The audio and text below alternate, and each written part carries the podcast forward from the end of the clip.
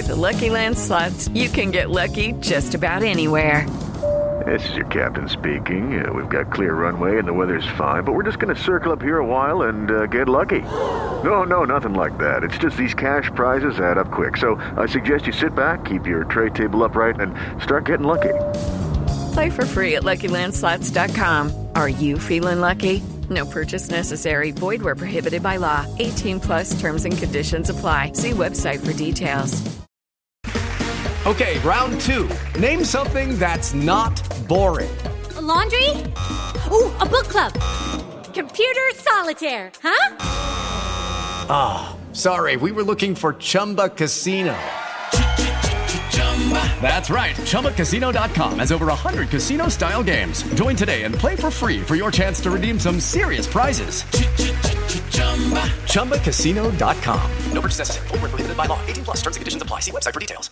Hey guys, it is Ryan. I'm not sure if you know this about me, but I'm a bit of a fun fanatic when I can. I like to work, but I like fun too. It's a thing. And now the truth is out there. I can tell you about my favorite place to have fun. Chumba Casino. They have hundreds of social casino style games to choose from with new games released each week. You can play for free anytime, anywhere. And each day brings a new chance to collect daily bonuses. So join me in the fun. Sign up now at Chumba Casino dot com. No purchase necessary. V G W. Void where prohibited by law. See terms and conditions. eighteen plus. This podcast is part of the Sports Social Podcast Network. This podcast is part of the Sports Social Podcast Network. This podcast is part of the Sports Social Podcast Network. This podcast is part of the Sports Social Podcast Network. This podcast is part of the Sports Social Podcast Network. This podcast is part of the Sports Social Podcast Network. It's the Marketer's Report. This week, Patrizia Spagnoletto, Global Chief Marketing Officer, Direct to Consumer for Warner Brothers Discovery, weighs in on the difficult task of building and retaining consumer trust. Trust is a really hard thing to build and a really easy thing to destroy, and we have to be very respectful about that. Our partnership with iHeart has really helped us build that trust and that relationship with the on-air talent. The best thing for us to do is to build a relationship with our consumers. And if those consumers have a relationship with the D Js that are on air, then we want to build on that. House of the Dragon, which was one of our most successful, if not the most successful campaign we've ever done for a show, audio is a core part of that. As the number one audio company, iHeartMedia gives you access to all. Every audience, live conversations, trusted influencers, and the insights and data you need to grow. Not just a media company, iHeartMedia is your access company. Go to i heart results dot com for more.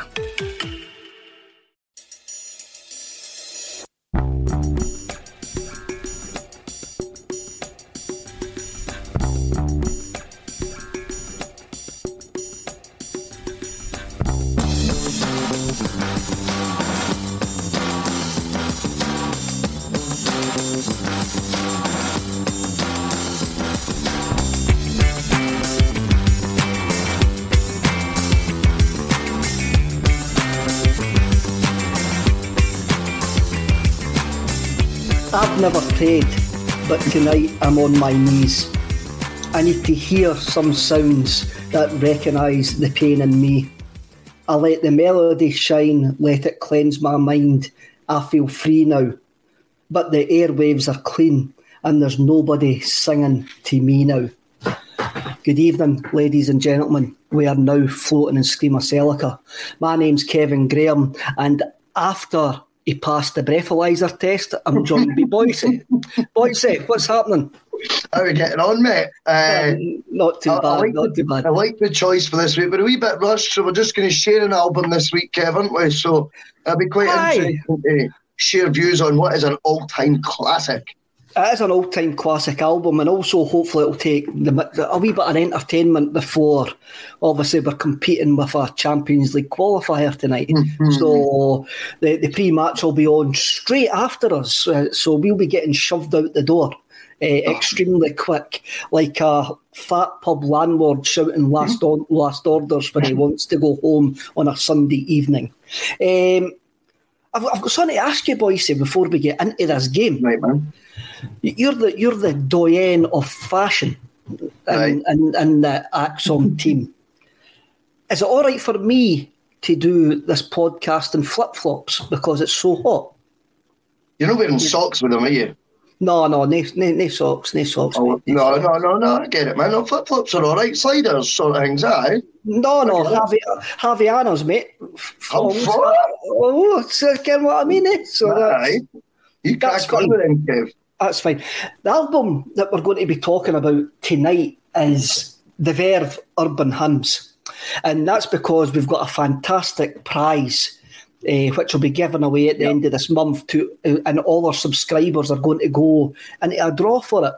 Yep. And, and it's a plaque to commemorate Urban Hymns selling two point one million copies of their third album.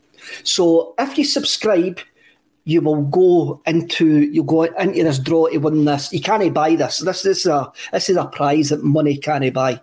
Unfortunately, me and Boise can't enter it, and we're and a bit know. we're a bit peeved about that, eh? eh? Because I would love this. It's a fantastic prize. So what to do if you haven't like subscribed? Hit the wee button below us and subscribe. Tell your pals to subscribe. I think we're close to thirteen thousand uh, subscribers. Yeah, I will hit that tonight. I thought hopefully we'll hit it tonight. So get subscribing and get put in the draw for a fantastic prize. And there's going to be monthly pi- prize draws for all our subscribers going forward. But the first one's the first one's the Verve's Urban Hymns. Now, the DeLoreans went back. And Urban Hymns was released in September nineteen ninety-seven. Yeah. And because it's a European night, um, we thought we would have a look at the match. It took place on the sixteenth of September nineteen ninety-seven, where seems to happen a lot of times, Russell, when we pick our games to do, it was raining. It was chucking it down. It was. we, we seem to pick games where the weather is utterly terrible and it was under the floodlights. What I really found strange about this, this was the first round of the UEFA Cup in September. Now, that's that seems like a bygone age, doesn't it? Mm-hmm. I mean, we're starting earlier and earlier. You know, I mean, it, it, I was watching Sky Sports News earlier and they were talking about I think it was Townsend signed for for Everett, and they say, oh, Everett's got a bit of early summer business done. And us Celtic fans are sitting panicking at this stage of the summer that we've not, you know, we've only signed one player so far straight in the first team. So it just goes to show you the summers are definitely drawing in in, in uh, Celtic's football, uh, you know, world. So it's it's definitely, uh, does seem a long, long time ago that you were playing your first European match in September when we're giving up to tonight in the middle of July for our first uh, European game now, and with you know all eyes on the big prize. I know, I know, and I, that was one thing that struck me when I saw that. Um, I was like, "What? September? The sixteenth of September? It's the UEFA Cup first round." Um, no, this is like an historical match-up, two heavyweight clubs of European football. But we're basically struggling by this point. By the mid nineties, we've struggled, and Liverpool have struggled to adapt to what was modern football. Modern football, which was born in nineteen ninety-two, mm-hmm. uh, when Sky when Sky took it over, and guys like Tim Lovejoy and that got into got got into football. Um, and we were these clubs. Massive names. So this was, for me, this was rightly termed a Battle of Britain. We've had some Battle of Britains afterwards, like Celtic v Blackburn, for example. But for me, this is two heavyweight clubs going go to, going toe-to-toe. What do you think, Russell? I couldn't agree more. I remember the hype before the game when I was young, and it was, and it, you know, what was Howard? I was just approaching my tenth birthday. Um, I remember all the hype about it before. I mean, we watched the highlights back. I mean, you think of those two clubs and you just instantly, you know, they are synonymous with British football, or Celtic is synonymous with Scottish football, Liverpool synonymous with English football, whatever you prefer to describe it as. But these two clubs are undoubted clubs of huge pedigree, real fan bases, and perhaps at times not too not too far apart, I don't think, not too dissimilar. Um, when you think of both clubs, and what they stand for to their communities and their cities. So, aye, two absolute giants going head-to-head we were one that was, though, you know, Liverpool had been going for the league title, I think, the year before. Um, and then I think they did a sticky month in March or something like that, and they'd blown it. But Celtic at this point was very much, uh, you know, what was it Jose Mourinho described Chelsea as when he'd first took them over, like a little calf getting milk. That's mm-hmm. what we were at this stage of the season, you know, before we became elite. Um, obviously, we know what happened at the end of the season by stopping the ten. But at this stage, it's very much a dodgy start to the league campaign. And the, we're entering a wee bit of the unknown with Wim Jansen here. And we're not quite sure how it's, if we're going to pull this off um, come the end of the season. And this game, I think, was the first time that we've seen Celtic give you some insight into what the future lay ahead for the ninety-seven ninety-eight campaign. And, you know, a performance full of optimism and positivity, you've got to say. Facebook user comes in, I'll just answer this question. If you're already subbed, do you still get entered into the draw for the Verve? Yes. Yes. A massive yes. Uh, you, you're right. You're right there. And this is... That, that, that, there's a UEFA report and Liverpool got two thousand seven hundred tickets for this game. And by the time we were going into the game, they still had one hundred tickets unsold, which wow. I find utterly amazing uh, on for a night like this. What what when you when I look back at this game, I was there that night, mm-hmm. and you look at the match reports as we do when we when we start looking when we start preparing for the, for the show. Yeah. I think this is the first match where the famed Celtic European experience atmosphere was first mentioned. The rebuilt Celtic Park, and we still had the, the temporary stand down yeah. at, the, uh, at the Celtic end. I'm going to call it the Celtic end because I always will call it the Celtic end. Um, so you had like the mentions of pre, there's, there's mentions of the pre-match atmosphere. As the game goes on, it says the Celtic crowd drove this team on.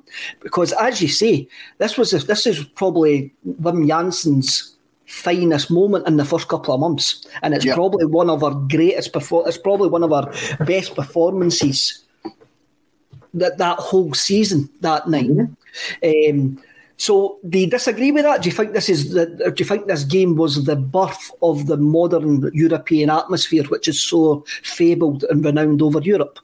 I think you've got a good point there as well, because when you contrast it with our other sort of European forays of the nineties, this game sticks out like a sore thumb, let's be honest. It it's does. The one where we'd had a lot of disappointing results over the years against clubs, not as glamorous or whatever. And yet, when we get on paper what looks like as hard a first-round UEFA Cup match you could possibly dream of getting, we actually completely step up to the plate. And suddenly, the mood changes, Kev, and suddenly you start thinking, bring on the big boys to Celtic Park because we can get them, that our, our team, to just go that extra ten percent when we create that atmosphere. And that might be what we need against the big boys. And you're absolutely right. I think when we talk about Wim Jansen's, like, obviously his tenure there, this was a glimpse into what he was going to achieve that season with us. But as a as a fan base, we got a glimpse of what was about to come, what was around the corner really in the next couple of years in terms of European nights at Celtic Park. You know what I mean? I'll, I'll, read, I'll read the team out to you. So the yeah. Celtic team that took the field that night was Jonathan Gould, Tom Boyd, Stéphane Mahé, Jackie Mack, Alan Stubbs, a certain Mister Larson, Craig Burley, Reggie Blinker, who was replaced by Phil O'Donnell at half-time, Simon Donnelly, David Hannah and Morten Wieghorst. Now, when you look back at some of the names on that Celtic team, there's not there's some guys who some people would rather forget played played for Celtic. David Hannah being one. He actually played somewhat deeper this night. I think he mm-hmm. almost played in a back three at one point. He, mm-hmm. he was playing that deep. Um, again, you look at that team, you've got Gould, Boyd and Mahé. Um, what's your thoughts when you see that team back written, in, uh, written down? I think, it's, I think it's a sign of where we were at that time as well. Like we've, we've spoke about, there was more of a European sort of flavour in terms of nationalities in the squad beginning to become the norm. But there's a couple of guys signed straight from the E P L as well, like Blinker, Burley, do you know what I mean? Gould, I think, as well. And then you've got that mixed with a couple of players like Simon Donnelly, who came to the youth setup. O'Donnell has been there a long time by then, albeit I know he was signed from Motherwell about ninety, ninety-one, ninety-two. Um, then there's like other players signed from Scotland, from within Scotland, like Wieghorst and Hannah. It's not the worst blend to be sort of basing on the face of it, what you would like a Celtic team to look like. A couple of players from the top league down south that perhaps are out of favour or whatever when we got them, but still come with decent pedigrees. Quite a few foreign internationals. Then you've got your more sort of homegrown players um, that have been signed from within the S P F L. I don't think it's... I quite like the I quite like the balance and the blend of, of the makeup of the team. And on the subs bench that night, obviously Phil O'Donnell comes on. You've got Gordon Marshall, Tosh McKinley, Malky Mackay, Andy Tom, Enrico Anoni and Stuart Gray. That's uh, that, that these they ended up being the unused subs that night. Uh, the Liverpool team, David James in goal, uh, Mark Wright still playing for them as well. Is it? Uh, Mark Wright still playing for Dominic Mateo, who went on to get a couple of Scotland caps. You've got McManaman, you've got Paul Ince. Um, that uh, that would have been after his uh, Inter Milan es- es- yeah. the, the so spell. He was Man U, Inter Milan, then back to then came back and joined Man United's rivals Liverpool. I think he might have only signed that summer. Mm-hmm. Uh, Carol Reed- Reedler. I always loved him. I always loved him. Uh, a seventeen-year-old Michael Owen, who was just exploding onto the scene at that point, yep. and uh, Thomas. So I'm presuming it's Michael Thomas. That's uh, the one player I didn't know much about. Uh, Michael Thomas, who is for ever known, I could get my Thomases mixed up here, so somebody mm-hmm. in the comments can get me right here. I'm sure Michael Thomas scored the winning goal for Arsenal in nineteen eighty-nine at Anfield. I'm sure that is the same Michael Thomas. On the bench, you've got Patrick Berger, eh, Phil Babb, Kennedy, Jamie Carrig- Carragher, Danny Murphy and Jason McAteer. Who was the sub-goalkeeper? Tony Warner. Tony Warner was yes. the sub-goalkeeper who would play for Celtic for a couple of games in the, fo- the following season under Do- Joe Vengos, mm-hmm. including... The in, including the famous five one game, the five one game, which was the last ever Celtic Rangers game played at three o'clock on a Saturday. If you didn't know that, uh, hey, the five hey, the, the, the hey, five one hey. the five one game wasn't live on the T V. It was three o'clock on a Saturday afternoon. So, so. Because Celtic Park's still getting rebuilt, uh, there's forty-eight thousand there, forty-eight thousand five hundred twenty-six. And right away, Liverpool show they are the better side. Overall, they've got far better quality. And in the sixth minute, uh, McManaman plays in Carousel Riedler, who, fi- who puts a great ball through to Michael Owen.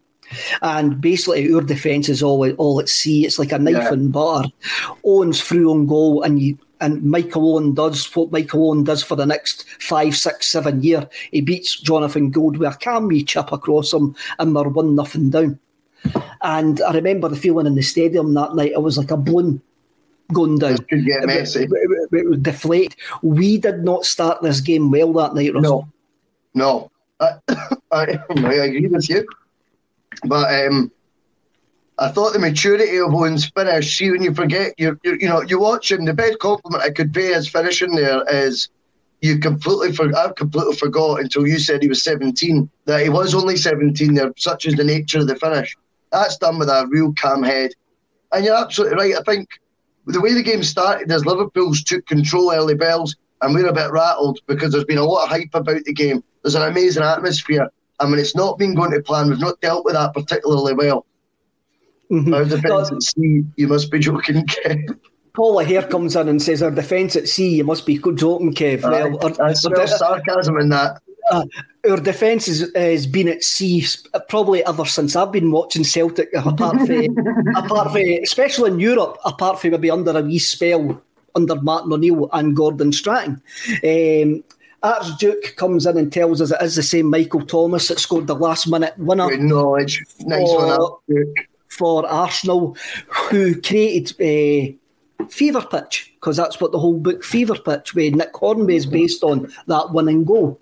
Um, we could have been out of out of we could have been out of this that uh, we could have been out this two. I've, I've brought up the wrong comment there. See, this is what you get when I'm trying to do two things at once. You're getting there, mate. Don't worry about it. You're doing good. We could have been out this tie in the first twenty minutes. Yeah. Um, Liverpool absolutely destroyed us in the first twenty minutes. And it was interesting reading the players' comments after the game. They admit that. They admitted that, but it, it wasn't until half an hour in the game that they decided to get a foothold into the game and started to play. And I remember at that night, I was glad to go in at half-time one nothing because we had mm-hmm. started to come back into the game. So about... just after half-time, fifty-three minutes, wee Jackie plays a one two with Craig Burley. There's a bit of a stramash in the box. A ball breaks to Jackie and a left-foot finish on the half-volley in the top corner. It's a fantastic finish from a player who is not known for like for using his left foot. Mm-hmm. It was a fantastic finish. I've got to say the one two by Burley was absolutely awful.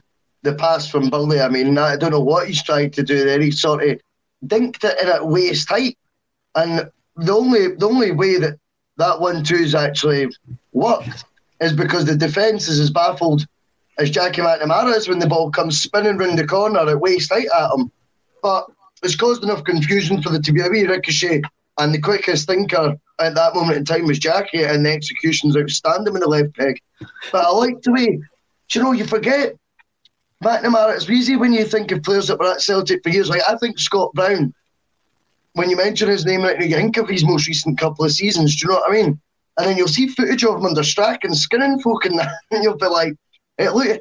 And see the way Jackie's just slaloming up the right, zigzagging, ducking, diving. Oh, it was brilliant. And with a fair bit of pace about him too. I mean, if you think at that age, Jackie McNamara would have been, what, twenty-three, twenty-four? Mm-hmm. And a completely different player from the one you then associated with him under Martin O'Neill, for example, who had his renaissance there. So, aye, brilliant finish. I can't, I can't, I can't really remember tactics uh, or anything like that. I don't really pick up on things like that. But I'm sure Jackie was playing on the right hand side of midfield that night. I'm sure wing he back. wasn't playing. Um, no, he wasn't playing wing back. He was actually in. He was actually in the midfield. Um, I'm sure that is the case. Tom Boyd was wing back. As the number one audio company, iHeartMedia gives you access to all. Every audience, live conversations, trusted influencers, and the insights and data you need to grow. iHeartMedia is your access company. Go to i heart results dot com for more. Did he? The commentator says the one back, did he? Mm, interesting. I'm, I'm sure he was... They get it wrong all the time. I'm trusting you, Kev. I'm John sure he was... I'm, oh, he can't trust me over Morty, man. Morty's a legend. I, I, I wanted uh, to bring that up, though. How good was his commentary? See, when you heard it, it was brilliant. brilliant eh? His brilliant. commentary, something else. Really, really good. I enjoyed that. It's good when you hear these old commentaries back and you get guys like uh, Archie, Arthur Montford, and especially the big English guys that you'll never Barry heard Davis. on. Barry Davis, guys like that. You'll never heard on internationals or when you drew an English team in Europe or F A Cup final day. That was the only time you heard these commentators doing yeah. their full gig. Obviously, you would have the match of the day uh, gig and all of that, eh? But it's good to hear these commentators. And when you hear some of the commentators just now, that, that the Euros of the last couple of weeks, there's some of them absolutely rank rotten who shouldn't actually be anywhere near a microphone and comment and, and commentating on any sort of football whatsoever. Uh, funnily enough, one of the worst guys who, who was a co-commentator in the Euros is on the bench for Liverpool that night, Danny Murphy. Danny Whoa. Danny Murphy was absolutely horrendous in the Euros there, being Awful, a co-commentator. Mate. He is terrible. I agree with you wholeheartedly on that. Him and Lee Dixon did not cover themselves in glory. It was almost as if like Danny Murphy had morphed into Mark Lawrenson and, and hated everything about football whatsoever. He detested the game. He just didn't like it. I mean, for me, his lack of knowledge was showed up when he says that he thought people will be now seeing that Donnarumma could be quite a good goalkeeper. The guy has the guy has been playing for A C Milan since he's been sixteen. He's just moved to P S G, and Danny Murphy, in his wisdom, has now went, well, people will see that he might be a good goalkeeper. Well, that's not even nonsense, eh? And it's it's a lack of knowledge. Definitely, D- definitely. We get the equaliser. We are the better team. I think the equaliser comes with a panic in the Liverpool defence because they know we've got a foothold in the game, and yep. there's and there's forty-five thousand mad Tims shouting this team on to actually get back in the game. Let's get a result. We are the better side, but it took us to the seventy-fourth minute when Morten Wieghorst plays a great ball to Henrik Larsson. Larsson gets there before David James, and James just basically wipes him out. Um, and it's a stonewall penalty kick. Well, I can't remember, but you're going back to the commentary. But the comment, the commentators were going on about another penalty kick claim beforehand, and they kept going on about it. And I'm going, I can't remember another penalty kick claim, but there's no arguments about this one. This is a stonewall penalty.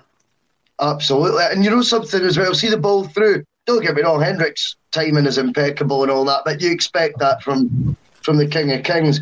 But Wieghorst, I was thinking about you, I was looking at the subs bench. See what it's mental.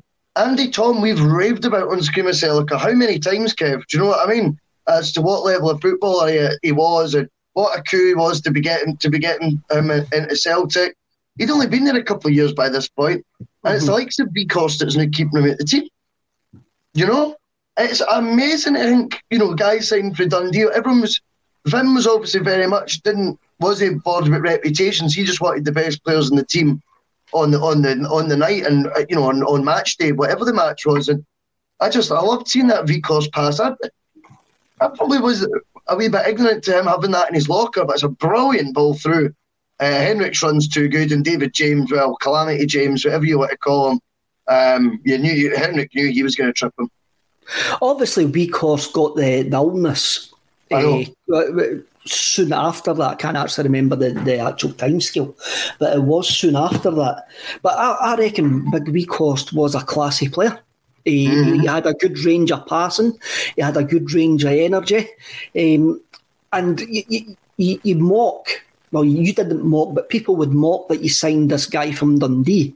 But it wasn't just the fact he was six foot blonde and Danish that he stood out in that Dundee side. He stood out in that Dundee side because he was the best player in their squad by, by the length of Dens Park Road. He scored a lot of goals, didn't he? He did, he did. And I was extremely happy when Celtic signed Morten Wieghorst mm-hmm. because I knew that he could do a job. I knew he had the, the football tools to fit into how I want Celtic to play. And he also had the tools to fit into a Wim Jansen Celtic as well, because mm-hmm. a Wim Jansen Celtic was more functional than the the rip-roaring, free-scoring Tommy Burns Celtic, which which had just replaced. And Wim Jansen will admit that himself, and anybody that watched Wim Jansen Celtic will actually say they were a functional side who knew their job and got results. But they weren't. They weren't like... Like we had, we had four years of Tommy Burns, who was yeah. throwing everything into attack, and Jansen came in there and tightened up the whole ship and won, done done his job, won us the league. Uh, at one point, when you get to the January that year, I mean, we're still we're, we actually we're still on the point of we could have won a treble that year. We get to the semi final mm-hmm. against uh, we got beat off Rangers at Celtic Park in the semi final, um, and. We could have won a treble that year because we'd already won the League Cup. Uh, we won the league. And I remember there was a game, Boxing Day, I think it was Boxing Day, Aberdeen, and we won one nothing. Uh, Craig Burley scored a penalty kick. And I remember coming back down on the supporters bus on the way, way down the road singing we were going to win the lot. We were going to win the lot. We, we were actually... They could have scraped us off the, the, the minibus ceiling on the way back down, and we actually believed that we were going to win everything that year. That maybe was just, the, uh, well, maybe that was just, maybe, maybe, maybe that was just uh, Buckfast bravado or whatever it was at the time. We were uh, whatever it was uh, coming back down the road, but we really did believe that we were actually going to win the lot. And that was some change from the start of the season, getting beat off Dunfermline. And as you say, this match is a catalyst. This yeah, match is a catalyst for us to go on for what we achieved that season. The penalty kick, I mean, Henrik Larsson's on the park, and number fourteen, Simon Donnelly, steps up to take it. What was your what? If, what was your thoughts on that? What, what well, were you thinking? I remember that it was Simon Donnelly that took it, right? And I was like, I'd forgotten. If you told me how did we win that penalty, I wouldn't have remembered that. So of course, with it being won by Henrik as well, you're like, oh yeah, that is mad that, you know, Simon Donnelly took that. And it's one of those ones, right? I watched the I watched the, the highlights twice today. And both times you're watching it, you think the ball could go over the bar still, even though you know it doesn't. But you definitely Aye. go, that could go, yeah, that could go over. But to flip it, you've got to give Donnelly his due. It is very deliberate. He has went top bins against Liverpool mm-hmm. when it's a, the game's on a knife edge. That takes bottle. And Simon Donnelly at that point, again, like McNamara, would have been twenty-two, twenty-three years old. He would have been, yes. So I just think that's, uh, I think that, that was class that he had the, you know, the bottle to do that in such a manner. The reason you put, you know, the reason players put penalties and aim for the top corners because keep no keeper saving them if you put it there. But it's high risk, high reward when you're going for top bins because firstly, if you miss, there's a good chance you've missed the target and therefore there's no rebound opportunity or anything like that. Do you know what I mean? But if it if it is on target, it's a certain goal. Would I have the bottle to do that? I'm not sure. Archduke eight one nine nine says, Morten was a very elegant footballer. He was that. And Jed Sweeney says, Morten was a goat of a player. Um, and I'm not, I'm not going to disagree with that. Brilliant. What you've got to remember, you're saying gone top bin. David James is a unit. David James oh, yeah. is some size. David James is a is an American fridge standing in Nagel's, waving waving his hands like a like a big windmill.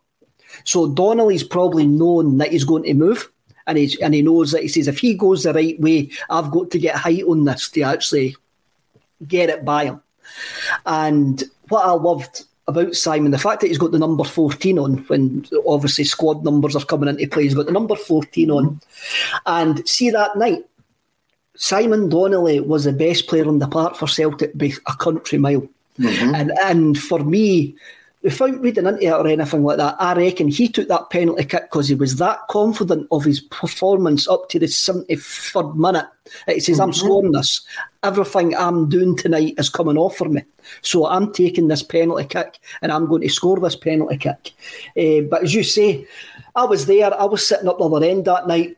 And even before I rewatched it today, I I can, I can say it hits underside of the bar and goes in. I can remember it vividly. And as you say, you still expect it to miss. You still expect it to hit that underside of the bar and spin back out. Mm-hmm. And it's interesting what you say. We were well on top at that time. And we go two one up and strangely enough tonight, and it's probably something that we'll speak about on the on the pre-match, away goals didn't now count. So I know the, the, the Celtic team that night, Donnelly celebrates. Nobody else celebrates with him. Somebody goes and grabs the ball and they go back to the halfway line knowing that they probably need another goal because of, of the away yeah, goals. goals yeah. And there's also a bit of confidence in that. And, and the, the commentators mention that as well. They go, this Celtic team expected to score a second and now they look like they're up for scoring a third. Because they're that on top, they could smell. They could smell blood. Um, that's and this is where I'm going back to. This was the birth of us taking. The seeds were sown that night of us taking major scalps at Celtic Park, and the crowd being that ultimate twelfth man. I couldn't agree more with that synopsis, Kev. I think that's exactly what it was.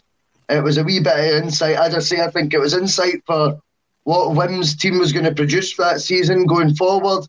And uh, I think it was definitely an insight as to what Celtic Park once completed as well was, you know, what a fortress it was that it was about to become uh, once again in, in Europe as well. I just think the Donnelly penalty, you're spot on. It's a confidence thing, isn't it? Mm-hmm. And we've obviously just came out like the Euros, for example, and stuff. And yeah, I've got an uncanny record. I'm not joking of picking who'll score and who'll miss. I know that's, you know, I'm sure a million people could say that, but I don't know why.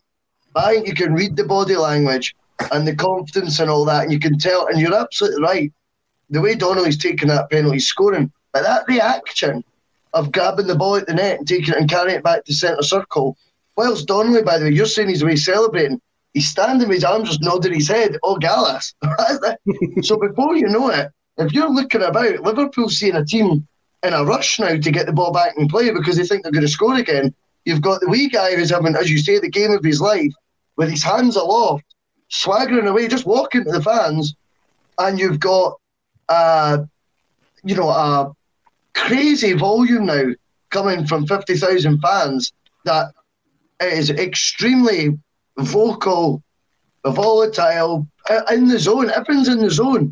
And it's just, it's at that point, I think that game could have, it could have went another way, you know. It could have, that could have turned into a really, like a famous result, do you know what I mean? As opposed to it being a near miss.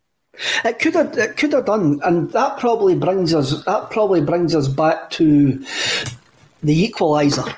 And when you look at the, when you look at the equaliser, Liverpool start this in the ninetieth minute of the game, playing the ball around, around their back.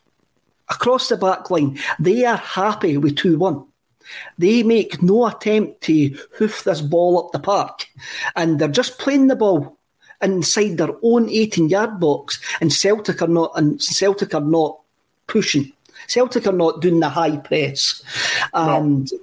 They roll the ball out to McManaman, and he must be about, say, twenty-five, thirty yards from his goal.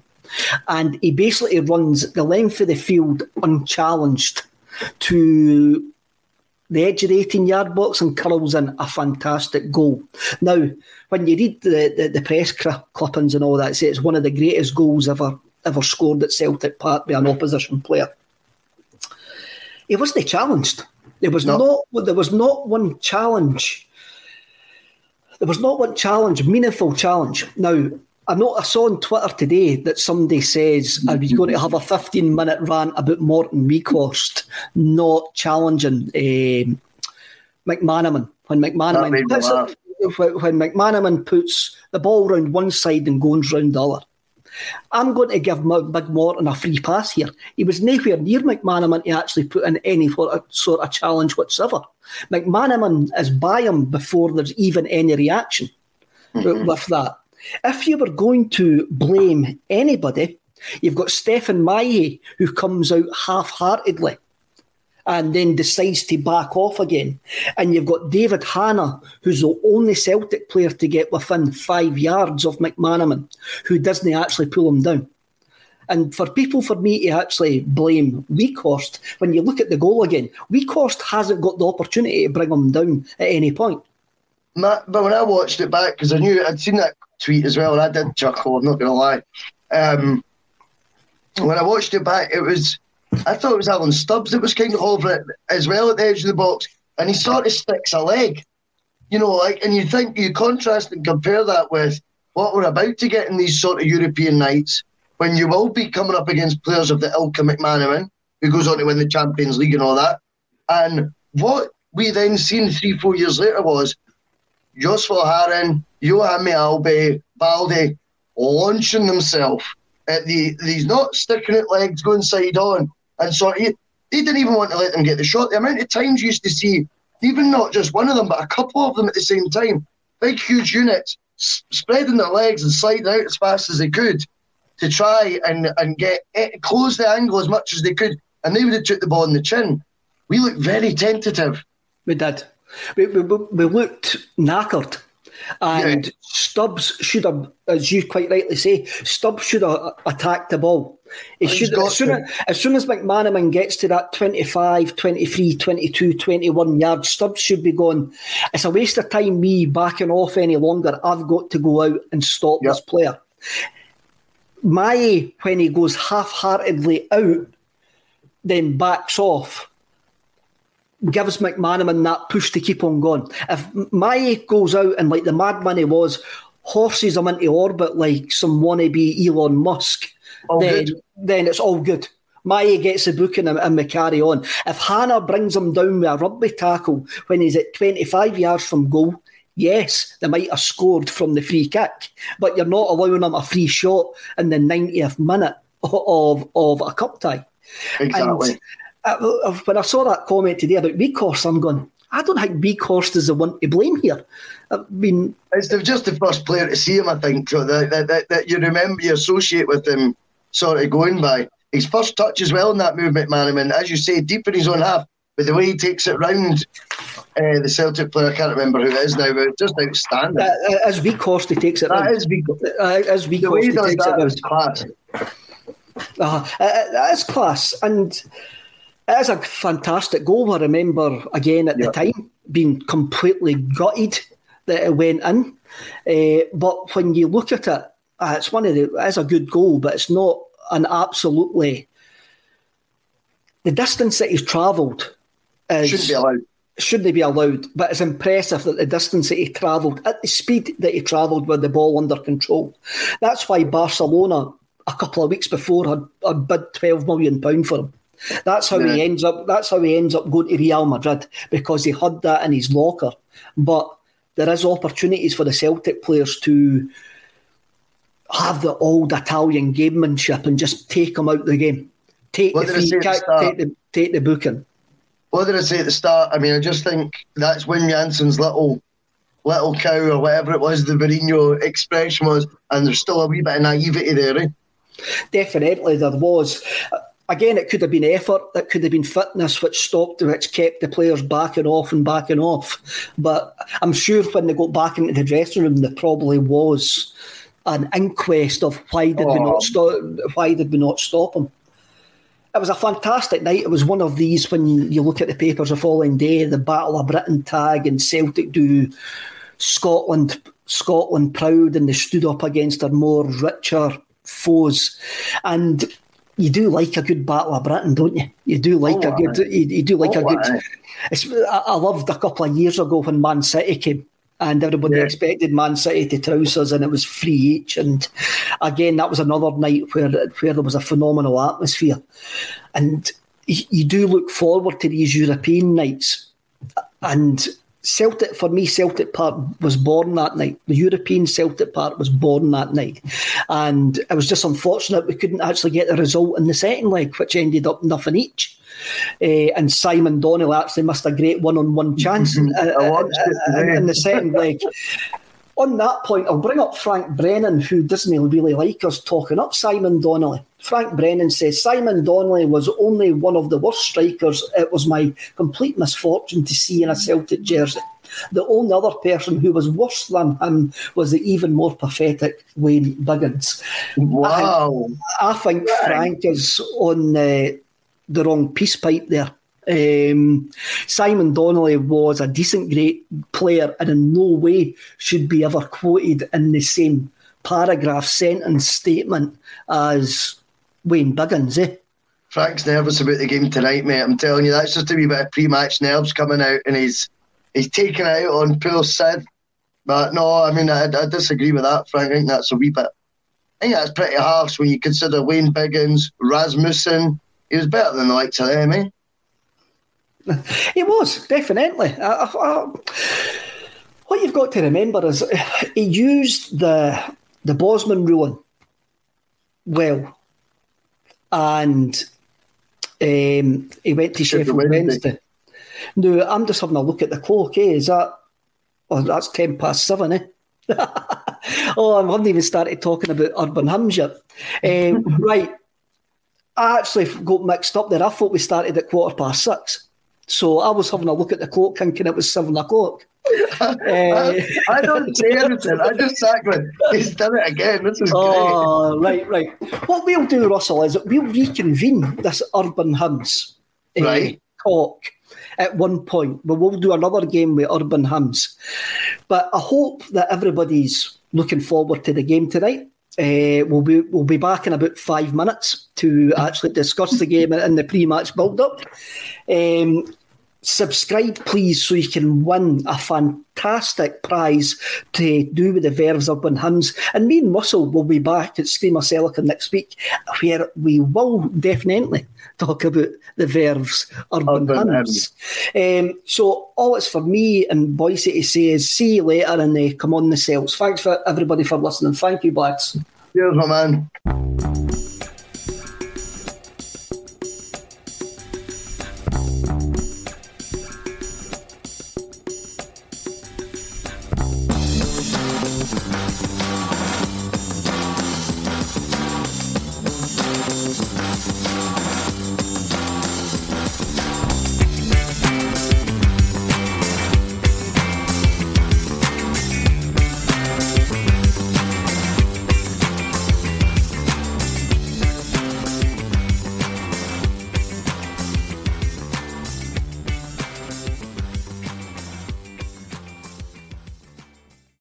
What's up, guys? This is M M A fighter Clay Guida, and I'm not afraid of anyone or anything. But losing my hair was an entirely different kind of fight.